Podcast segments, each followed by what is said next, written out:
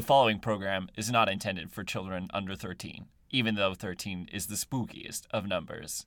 It contains coarse language, mature content, stories about ghosts. It's kind of spooky. And also, I am not responsible for the things that come out of my wife's mouth. Listen at your own risk.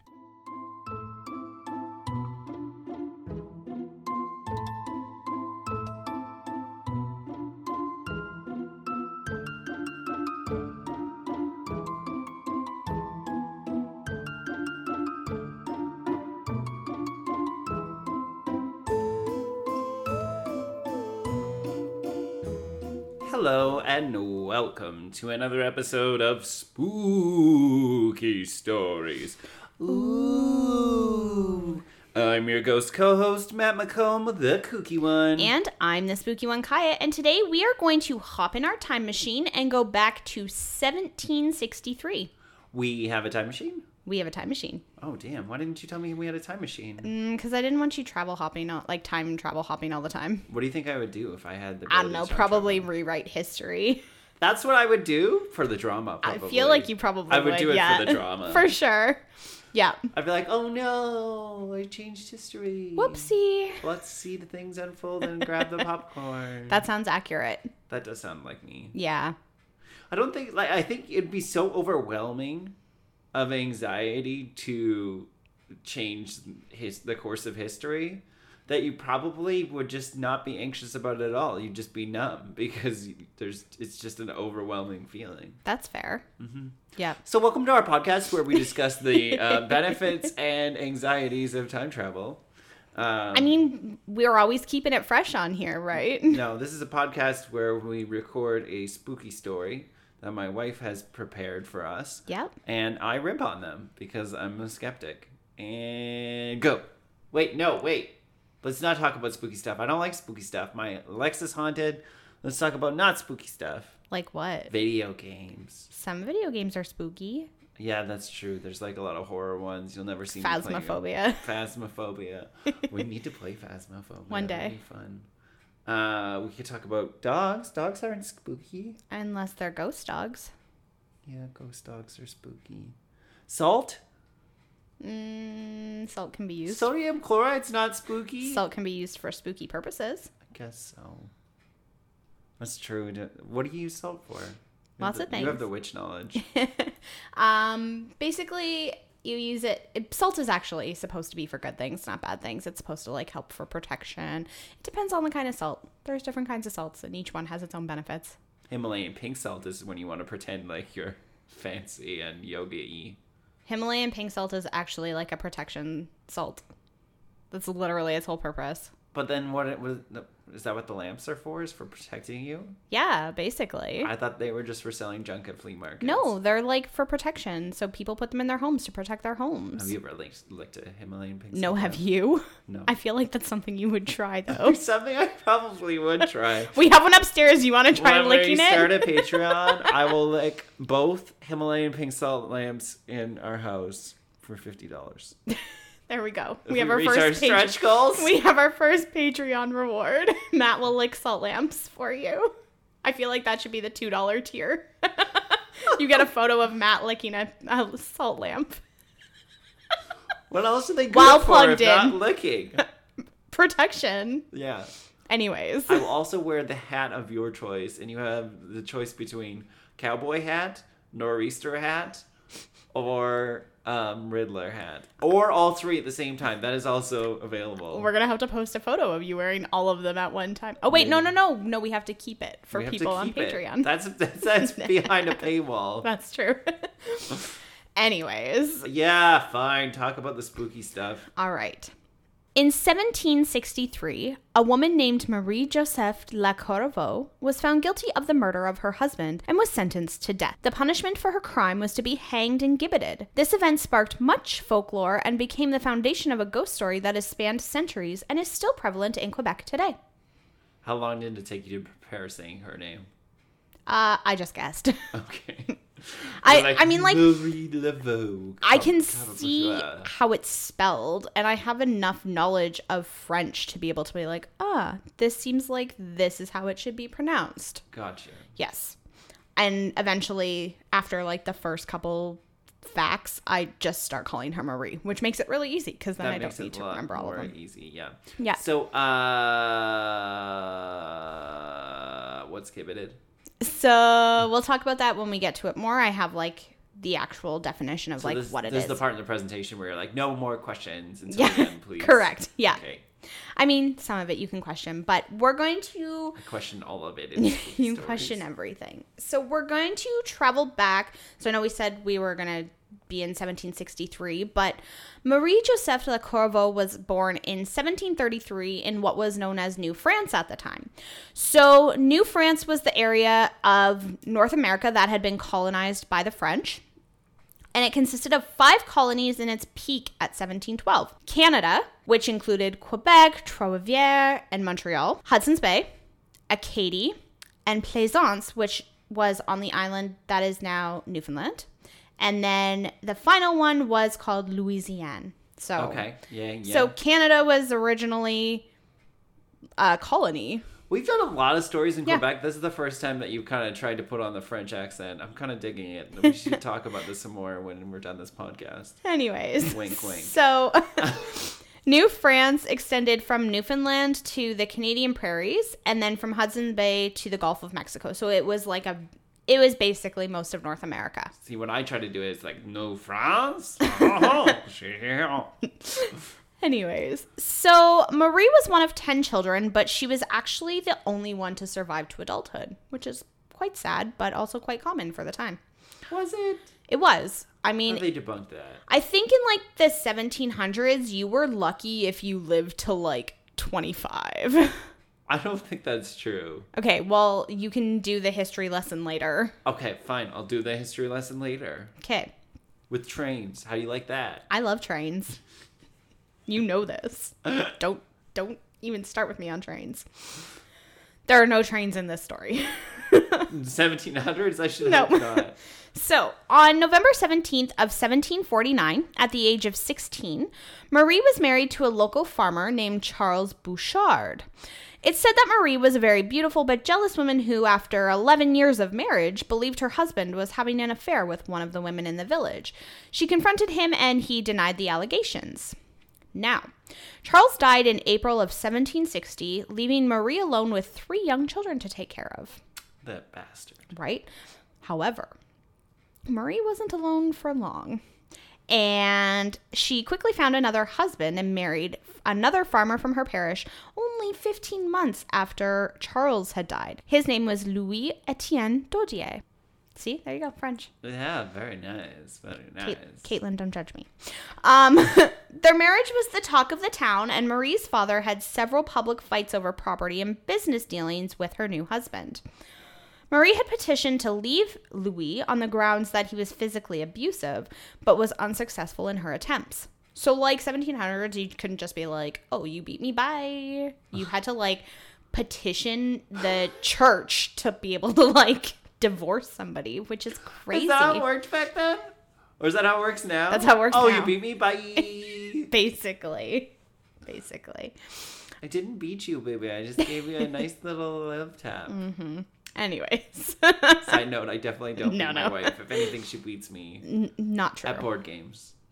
sometimes so unfortunately for louis he wasn't around long either in january of 1763 he turned up dead in their barn Interesting. whoopsie initially it was thought that he had been kicked in the head by a horse but after his wounds were re-examined they were determined to be caused by something closer to a pitchfork than horse hooves Yeah. those are very different Those like i don't know very, very different. I don't know how they mistook that in the first place, but like, cool. What do they call that Miss serial killer uh, expert? Blunt force trauma. If it was a horse hit, and what's Right. the other one called?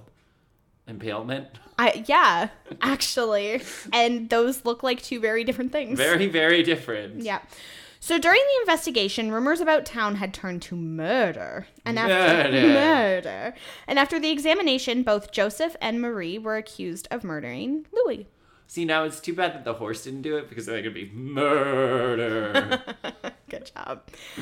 So, yeah, so Marie and her dad are both being accused of murder. So, there was an initial trial before the military, because that's how they did it back then. And Joseph was found guilty of murdering Louis, while Marie was found guilty of being an accomplice. Now, during the 11 day inquiry, Wait, who's Joseph? her father, we just had this.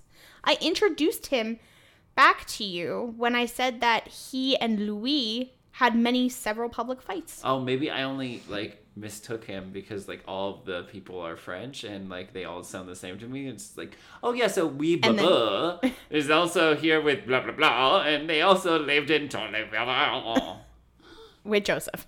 with Joseph. Um, so yeah, so during the 11 day inquiry, most of Corriveau's neighbors testified against the father and daughter, as well as another individual named Isabelle Sylvain.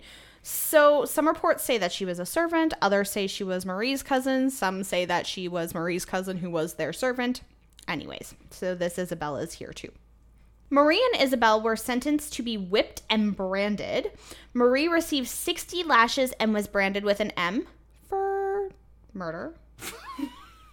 Actually, I think it was for misdemeanor or some weird shit. It wasn't actually Brandon murder. M. Well, I mean, she murder. was she was found guilty of being an accomplice, so I would assume that it was probably M for murder. So when she's trying to make new friends, they're like, "What? What's? Why do you have that M on you?" Oh, that's that's because I'm a mom. M for Marie. M for Marie. um, Isab- Proud mom. Yeah. Isabel was given 30 lashes and was branded with a P for perjury due to the fact that she kept changing her story so many times while on trial. Oh my god, is that how they did it back in the day? Instead of putting people in jail, they're like, bam, you get 50 lashes and you get the letter of whatever crime you did. Um, for some people, but Joseph was sentenced to be hanged for his crimes, um, for murdering he wasn't Louis. just branded with no, an H. he was he should was going to be hanged. Yep. Now he cracked and told the court that Marie had actually committed the murder and that he hadn't turned her in in an attempt to keep her from the gallows.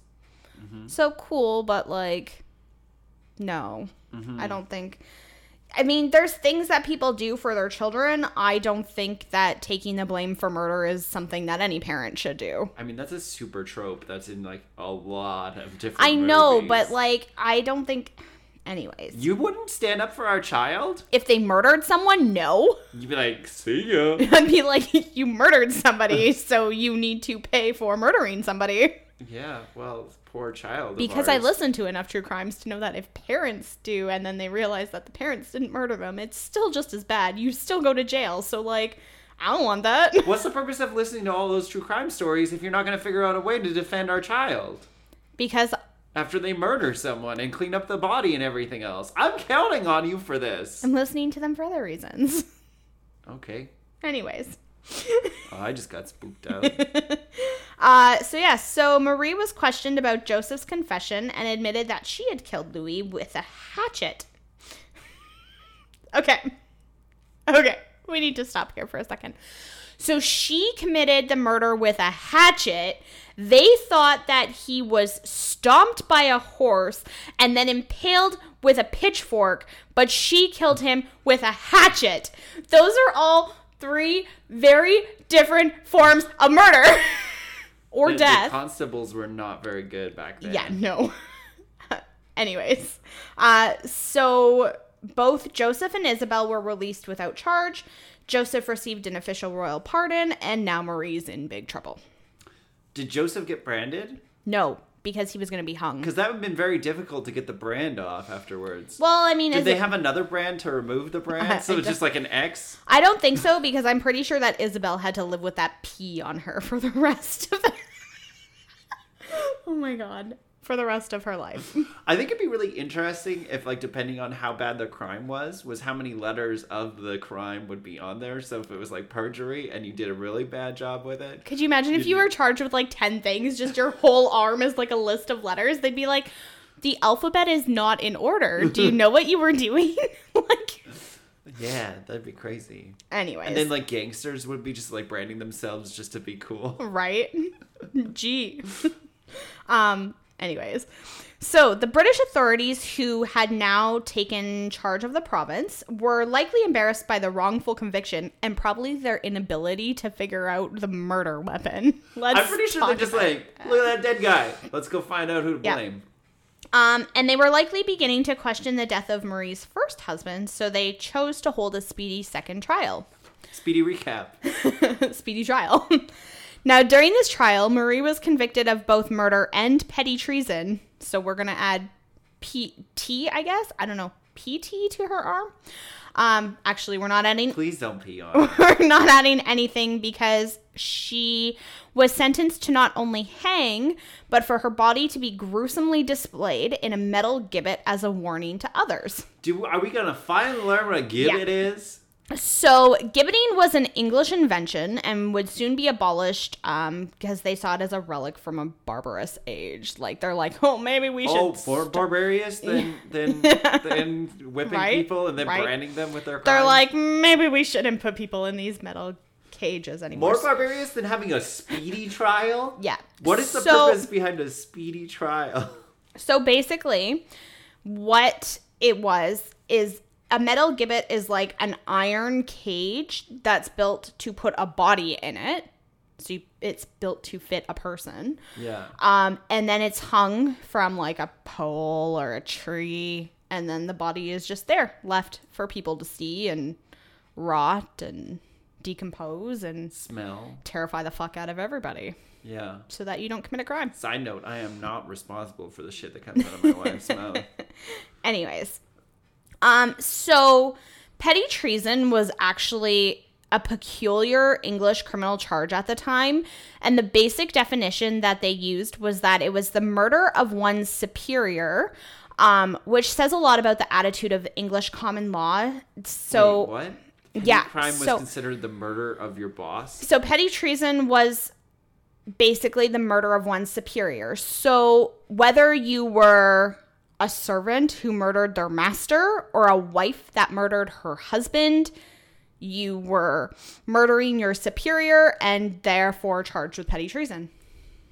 Why was it petty? It Doesn't seem very I don't know. It does- I mean, if it, if you're a wife murdering your husband, it's maybe petty. Anyways, um, so Marie was hanged in April of 1763, and her body was placed on public display in an iron gibbet for about five weeks in nearby Point Leve. Okay. So, uh, this was an unprecedented experience for the residents of former New France, and the constant sight of a decaying body at a busy crossroads seemed to have left a significant scar on the psyche of local culture. After two months of her body hanging on display, Governor James Murray ordered that she be taken down and buried in a local churchyard after several requests from local people. But where would what would they put in place? Like a Taco Bell sign, or Maybe, I don't know. Um, so Marie was taken down and buried, cage and all, but that's not where her story ends. Uh, okay. So now we actually get to get into the spooky shit. Oh, what? I thought that was spooky. I mean, it was spooky, the but- cops are done with Yeah. job. Believe it or not, there's scarier things in this episode. Okay, So, after her death, come on, scare me, girl. I'm trying to, but you cut me off. Can I tell the story now? You may. Thank you.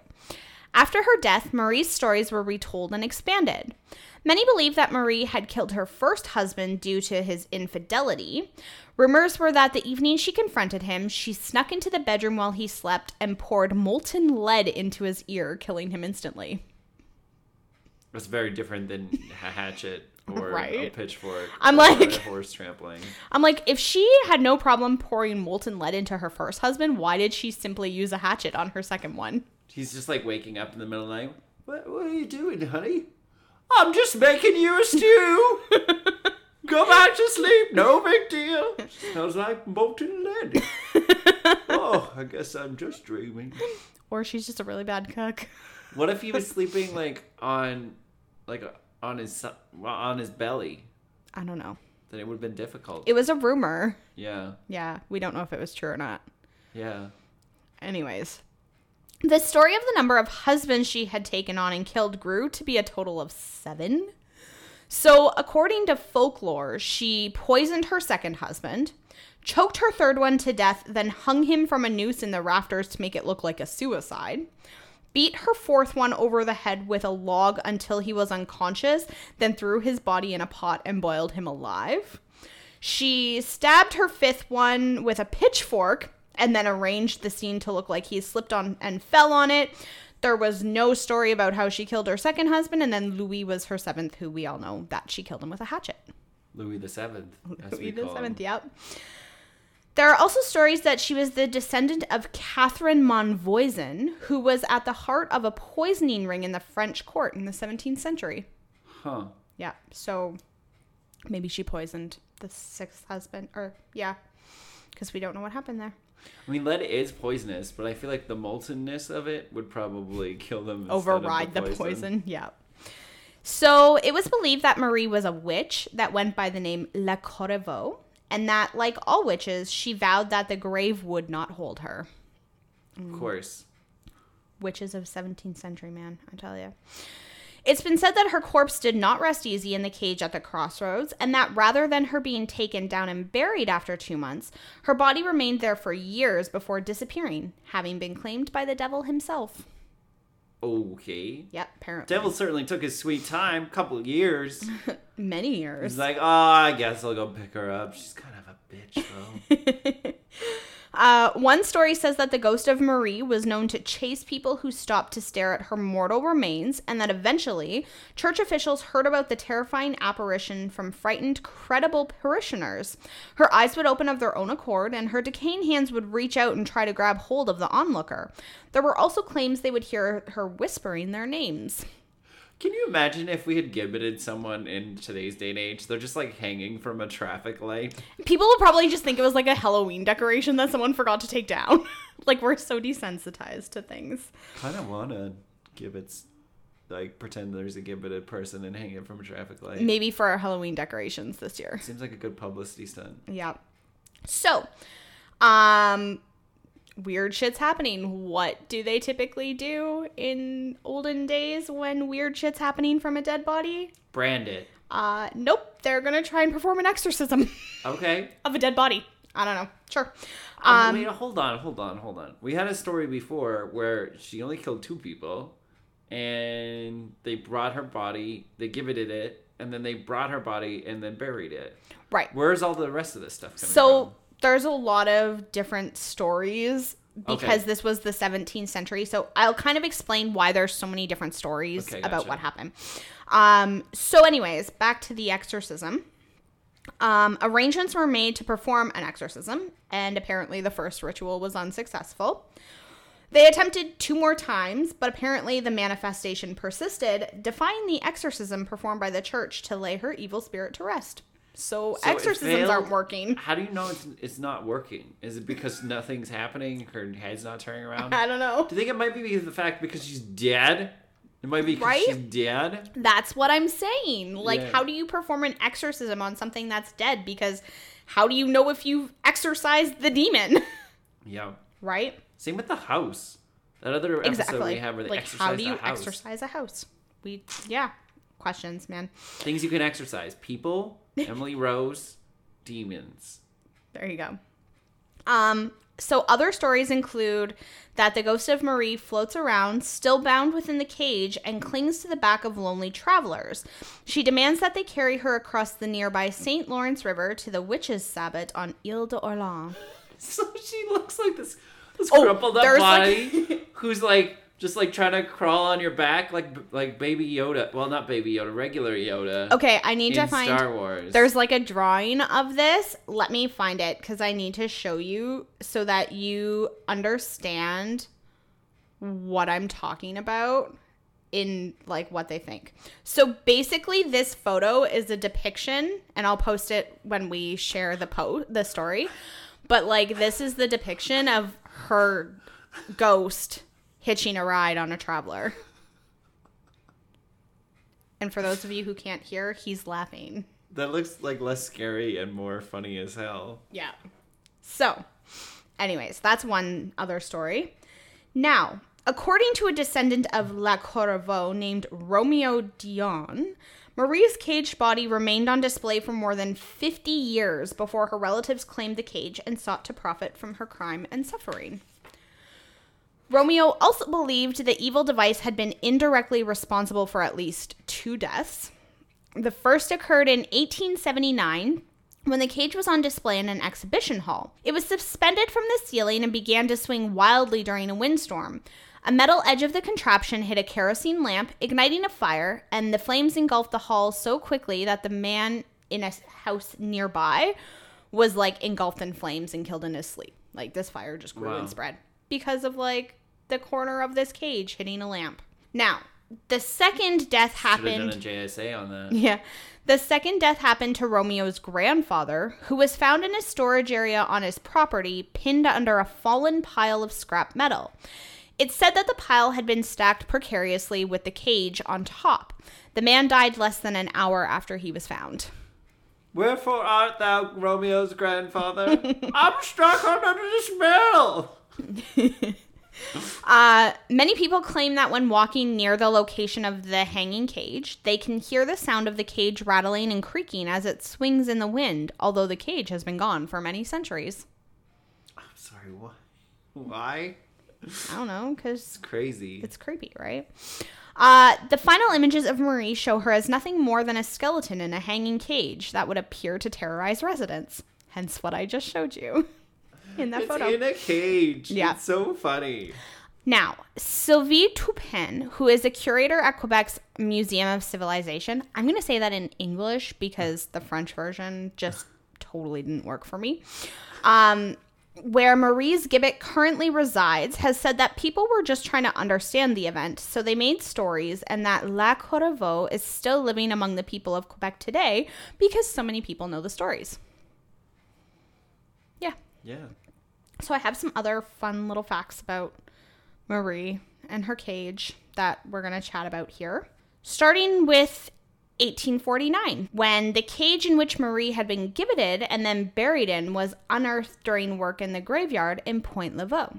Now, the cage was placed in the church cellar but soon disappeared, claiming to be stolen and sold to P.T. Barnum for his Museum of Oddities. Oh, that guy. Yeah. Now, Marie's cage was displayed in Montreal and New York, awakening a new interest in the tales of Marie that had sprung up since her death. The cage was considered lost until about 2011, when the Levay Historical Society located it exactly where you would expect to find a cage of a legendary witch. Do you know where that is? Salem. Correct. Uh, it was being stored in the back room of the Peabody Essex Museum, who then loaned it to the city of Levay for two years. They eventually donated the cage to the Quebec Museum of Civilization, and it remains on display there to this day. It is said that those who have gone to see the cage remark that the cage is extremely small, barely five feet in height, and very unlike anything that's been documented and drawn from the past. So basically, what they're saying is like this cage may have been too small for a person to actually be in, but that probably just added to the torture, right? I mean, she was dead, so there was no torture. They just had to fit her in something. I don't know why they put her in a cage. Not sure. It was just the thing they did at the time. Now, in 2013, the gibbet was being tested and studied to see if they might be able to pull DNA from it. And just days before Halloween in 2015, the museum made a major announcement that the cage is indeed the one that was used to display Marie's body many centuries ago. Oh wow. Yeah. That's actually quite interesting. Right? I love that. So, um, Le Corriveau has been um, used in Quebec culture many, many times since the story of her. So, there have been novels written about her, there have been plays, ballets, paintings have been done. We're going to start with um, writer Philippe Joseph Aubert de Gaspé wrote about the legend of La Corriveau in his novel Les Anciens Canadiens, with her terrorizing passing travelers just as in the legend. So that kind of helped build that story. James MacPherson Le Moine featured Marie in his book Marie Josephette Corriveau, a Canadian Lafarge, where he embellished on her story and wrote of Marie being a professional peddler of poisons, uh, which ties back to the story of her potentially being a descendant of uh, someone from a poison ring. His novel was later translated for the English speaking world by William Kirby in 1877 and was combined with other stories in a book called The Golden Dog. Le Corriveau has been featured throughout Quebec culture and has inspired novels, ballets, paintings, and music, like I said. In 1966, La Corriveau was premiered at Les Grands Ballets Canadiens with collaboration from the Montreal Symphony Orchestra. The story has been turned into numerous plays that have been released in 1973, 1990, and 1993. Many novels have told various stories of La Corriveau, including a couple of teen novels, which I thought was interesting. Why they're Like young adult fiction novels. yeah, yeah, Where like young Marie Corriveau learns her that she's a witch and like goes Probably. on a, a journey to stop Voldemort. I don't know. Yeah. What do young adult fiction people care about these things? I don't know, but I didn't read them, but they're out there if anybody is interested. There you go. She's still referenced in new subjects today, such as the song La Corrida de la Corriveau by Mrs. U, Ms. U. Basically, in French, my eyes, uh, in 2001, which I listened to this song on Spotify because it's there, and I'm gonna include the link in the show notes. It's actually a very catchy, like Latin esque song, so it's got like this little like salsa feel to it. It's quite interesting. Sounds I like it's catching. actually enjoyed it.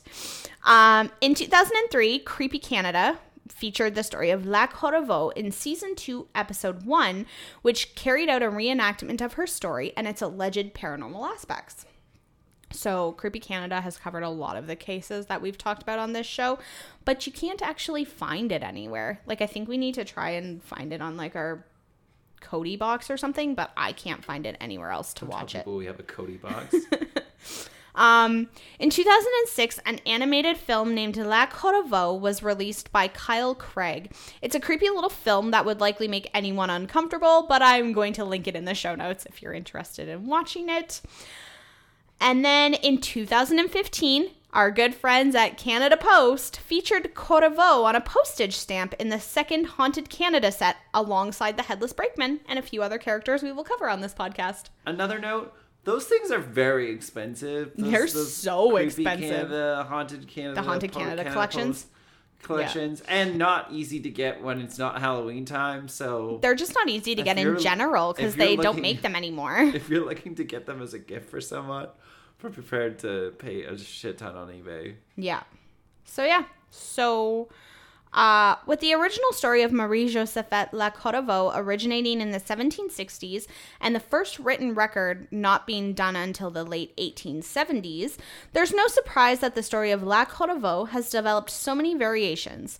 Marie is still haunting the people of Quebec into the 21st century, but the question remains was she really a witch who's been doomed to roam the earth for eternity, or just the victim of unfortunate circumstances? Well, there was nothing in there that said she was a witch at all. Except for like people's stories claiming that she yeah, was a yeah, witch. but like there was nothing that she did that was witchy. She just like murdered a bunch of people. well, she murdered one, potentially two, Yeah, maybe maybe seven, was an accomplice in a horse murder.